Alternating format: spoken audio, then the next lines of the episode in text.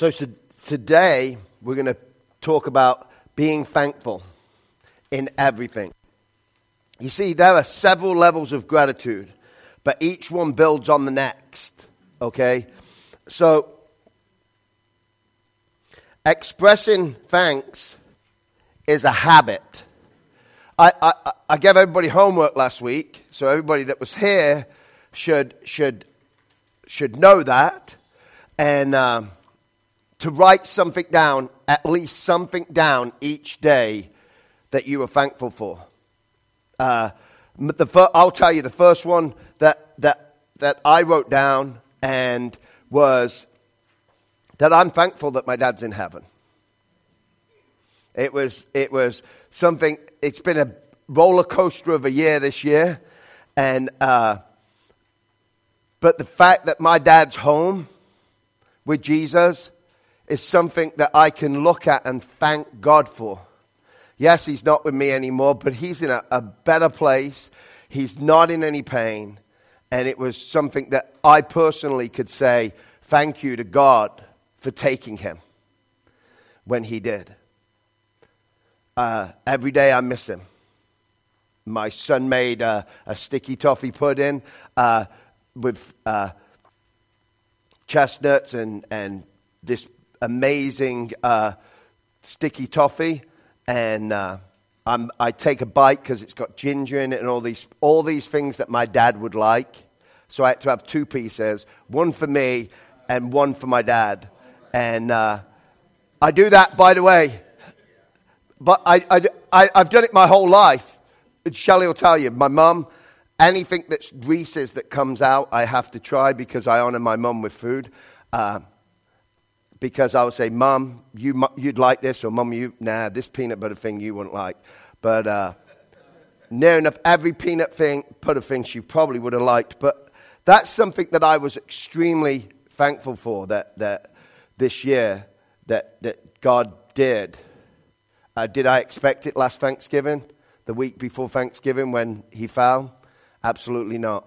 It, it, and to, to be honest with you, uh, two or three weeks before Thanksgiving, we were fighting about Thanksgiving and, and uh, saying where he was going to be at Thanksgiving and who was going to spend Thanksgiving with him. And, and I told him that uh, not to even come to Thanksgiving that Thanksgiving because I didn't want his seconds because I had him all, all my life and I didn't want him that year because he'd made a promise the year before to be with me on Thanksgiving and he was going to break that promise. And uh, happened to be, by the way, I got to spend Thanksgiving with him because he was in the hospital and I went to see him. So I got to spend Thanksgiving with my dad anyway that year. And uh, just in a different, different uh, circumstance. But I would have never thought that that Thanksgiving would have been the last Thanksgiving I'd seen my dad for Thanksgiving. But I know that there's going to be a feast at the end when we're all raised from the dead, once Jesus comes back, that we're going to be around a feast and all the loved ones that we've lost before that, that believed that Jesus was their Savior are going to be there. So I know one day I'm going to get to see him again. In what shape, what form, what, I don't know. But I am extremely thankful for that too. And I'm extremely thankful for my family. So here's the thing. Do you remember what I said when I gave the homework out? That I'm going to ask everybody in the church to give me something that they're thankful for. One thing. Okay? Doesn't have to be long, just can be one word. Unless you're Andrew. I can tell you what, when you give somebody homework that writes, he could write a devotional on Thanksgiving. I just read his first two, and they were beautiful. Uh, we don't have time to share all of that, Andrew, this today, but that was beautiful what you wrote just on them two on the two days. So uh, yeah, they were like devotionals, and it was amazing. So, who wants to start? Anybody going to volunteer to speak? Shelley, family. Okay, now you see, here's the thing: the longer you wait, you're going to run out of something to be thankful for. Russ.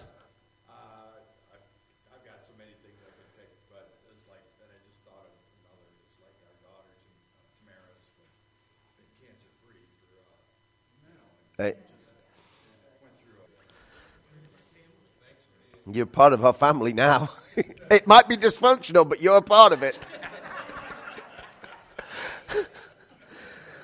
so, so expressing thanks is a habit. A habit has to be learned. Okay? They're very quick to, to lose a habit. You have to do it like for a month straight for it to become a habit.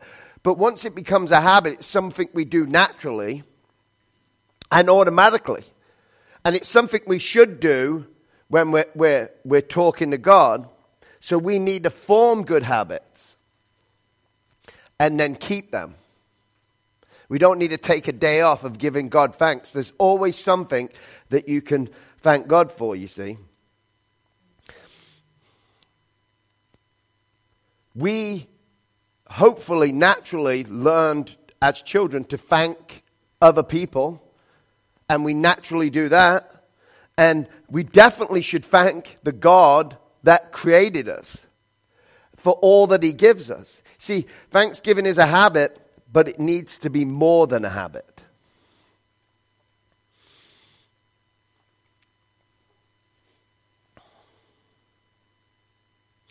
William Arthur Ward said this God gave you a gift of 86,400 seconds today.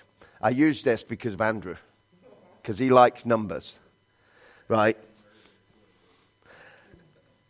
Have you used one of them to say thank you to him today? See, I think sometimes, because I'm guilty of this, I know I thank God, but do I think about it every day? I think some days I don't.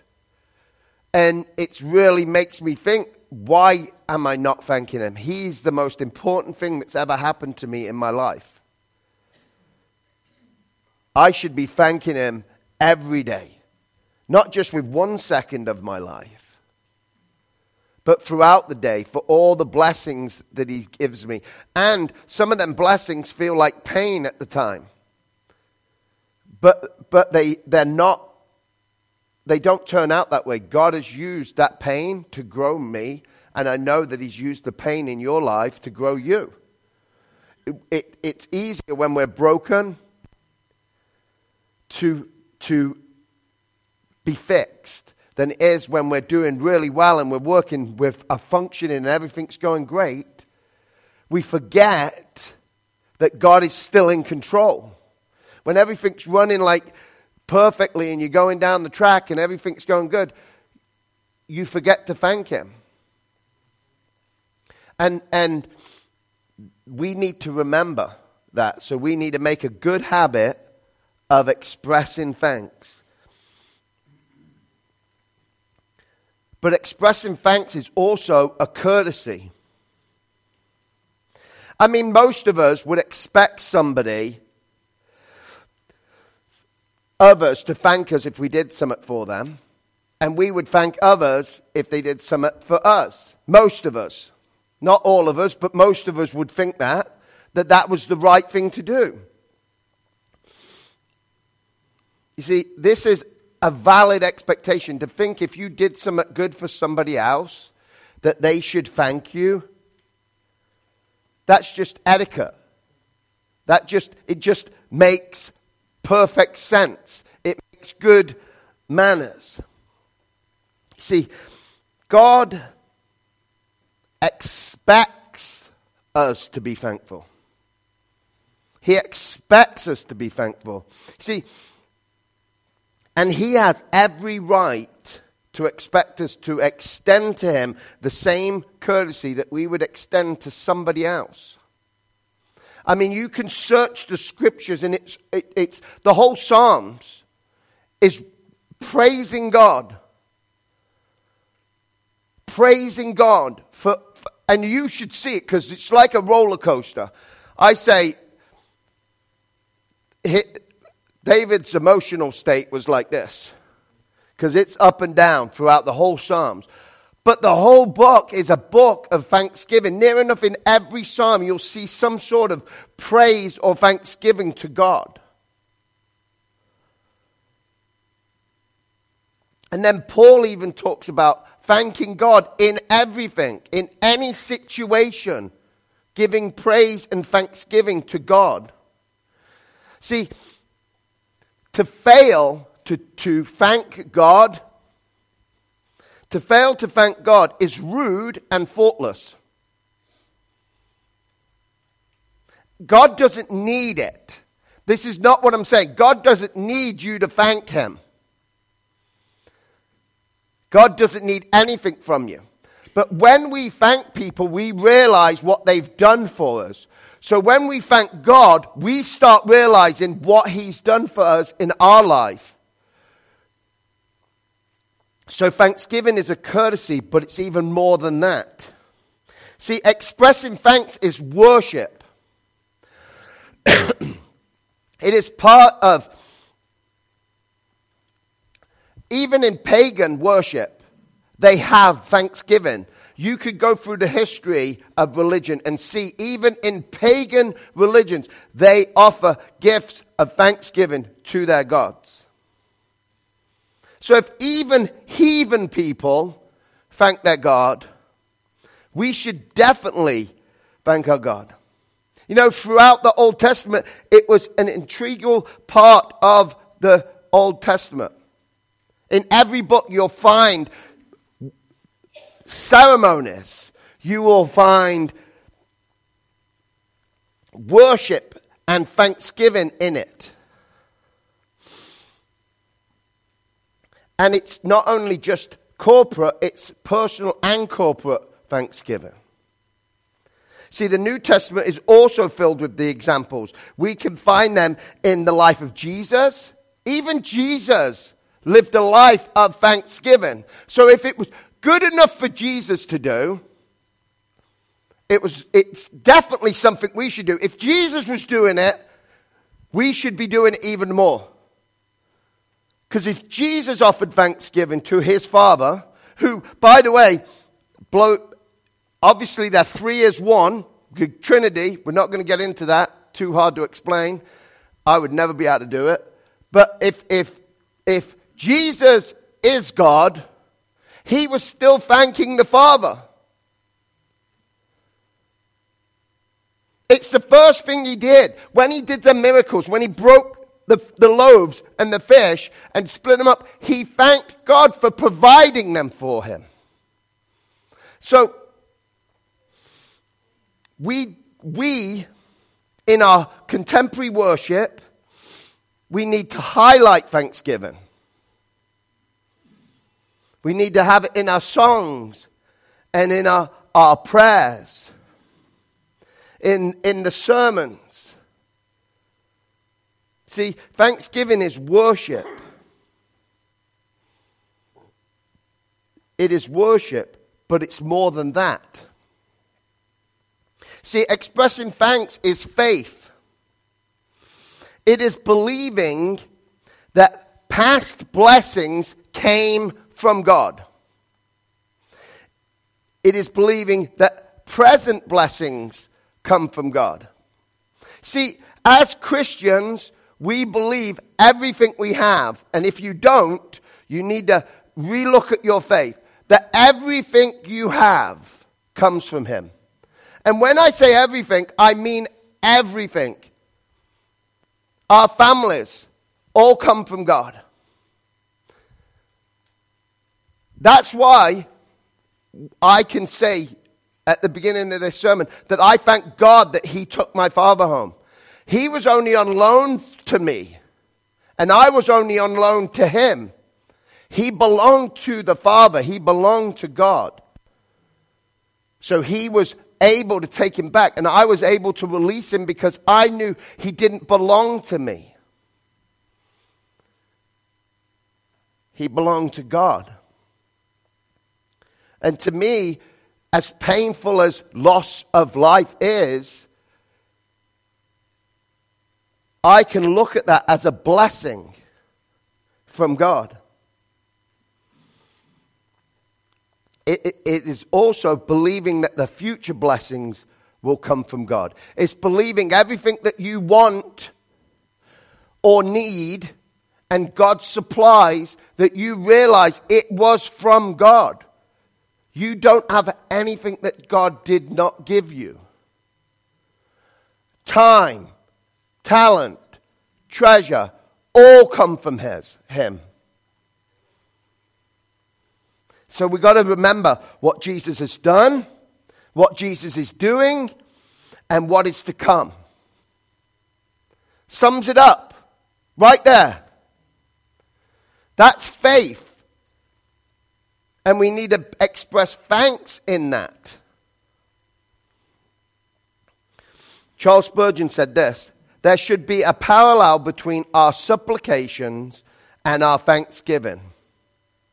We ought not to leap in prayer and limp in praise. See, we'll go when we when we need prayer, when we there's something wrong, we're quick to go to God. We are so quick to go to God when our health is not up to par. Or we, we, we're praying for a loved one that's going to gonna, gonna go to heaven, or, or we're praying for people because they're in pain. We're quick to go to God then. We should be just as quick to go to Him in praise and thanksgiving when we pray. And finally, expressing thanks is love. You see, love means we never take any of the gifts that we get for granted. Love, love means we never take the giver for granted. So when you thank somebody, you're thanking them because you're not taking them for granted. You know you didn't deserve it or you didn't ask for it, but they gave it to you anyway. Well, that is why we need to thank God because you do not deserve heaven. Everybody in this room deserves to, deserves to burn in hell. But we get heaven because of what Jesus has done for us. So love should be expressed in words, and it should also be expressed in deeds. The bottom line is it's better to thank God from habit than not to thank Him at all. But it's better to thank God from courtesy than not to thank Him at all. But it is good to thank God in worship. But it's better to thank Him in faith. And the best of all, it's best to thank Him in love. Psalms 100 says, Make a joyful noise to the Lord, all the earth.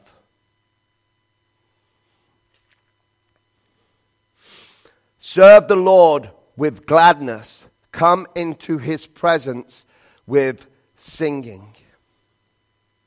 Know that the Lord, he is God. It is he who made us, and we are his. We are his people and the sheep of his pasture. Enter his gates with thanksgiving and his courts with praise. Give thanks to him. Bless his name. For the Lord is good. His steadfast love endures forever, and his faithfulness to all generations. That's how we're supposed to come into worship. But that's not only into this worship, it's worship every day of your life.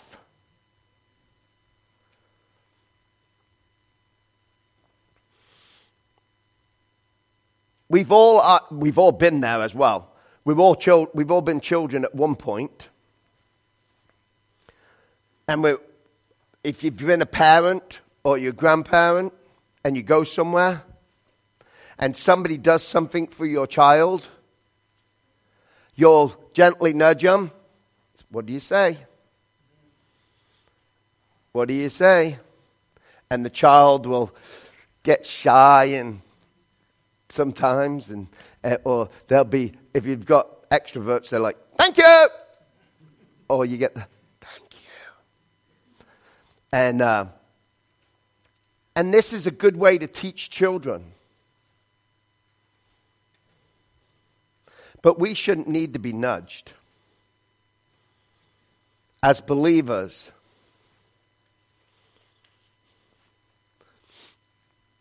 we shouldn't have to be told, What do you say to the nice God? No, thanksgiving should be come from the heart, so filled with gratitude. We cannot keep still and we cannot keep silent. We can choose to be like a cat, or we can choose to be like a, a god, when, uh, uh, we, a dog, not a god, a dog.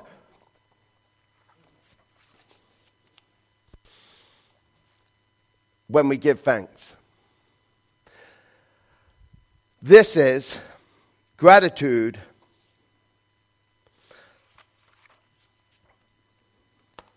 Every day, give a chance. It's gratitude for the days, but that every day deserves a chance by Max Lucado. And this chapter is called Gratitude for Ungrateful Days. See, this is how dogs look at life. This is a diary of a dog, and then I'm going to read the diary of a cat. That's why I'm a dog person, by the way. 8 a.m. Oh boy, dog food, my favorite. 9:30 a.m. Oh boy, a car ride, my favorite.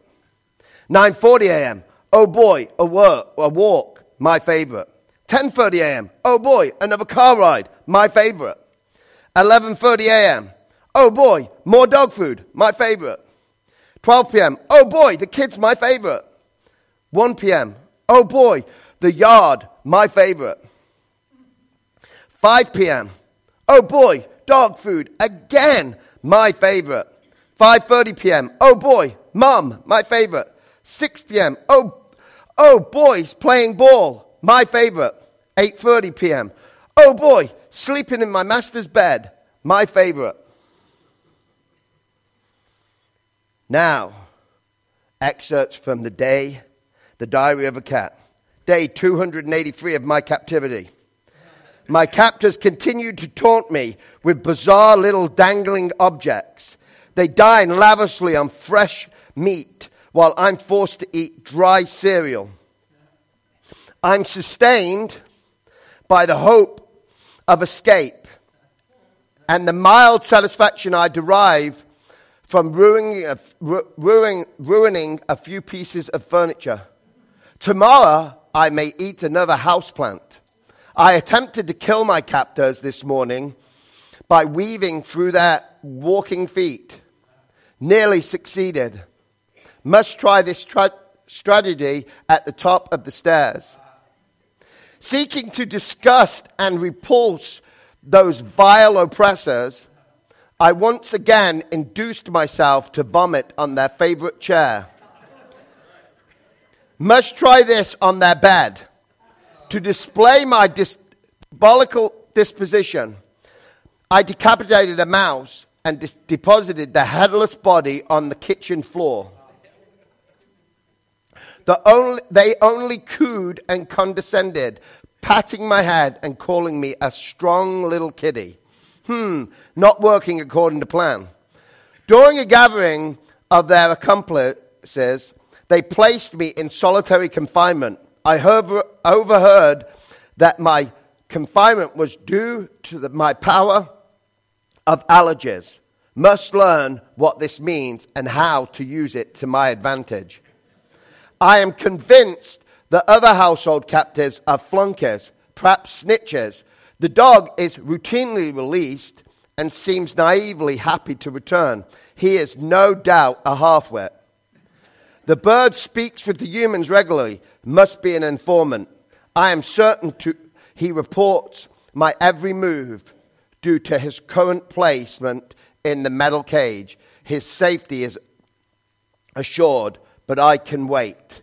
It is only a matter of time. See, the day of the dog and the day of the cat, one content, the other con- conniving. One at peace, the other at war. One grateful, the other grumpy. Same house, same circumstances, same master. yet two entirely different attitudes. Which diary reads more like yours? Were your private thoughts made public? How often would the phrase, oh boy, my favorite, appear? Oh boy, sun up, my favorite. Oh boy, breakfast, my favorite. Oh boy, traffic jam, my favorite. Oh boy, vacuuming, my favorite. Oh boy, root canal, my favorite. Well, not even a dog would relish the root canal, but wouldn't we like to relish more of our day?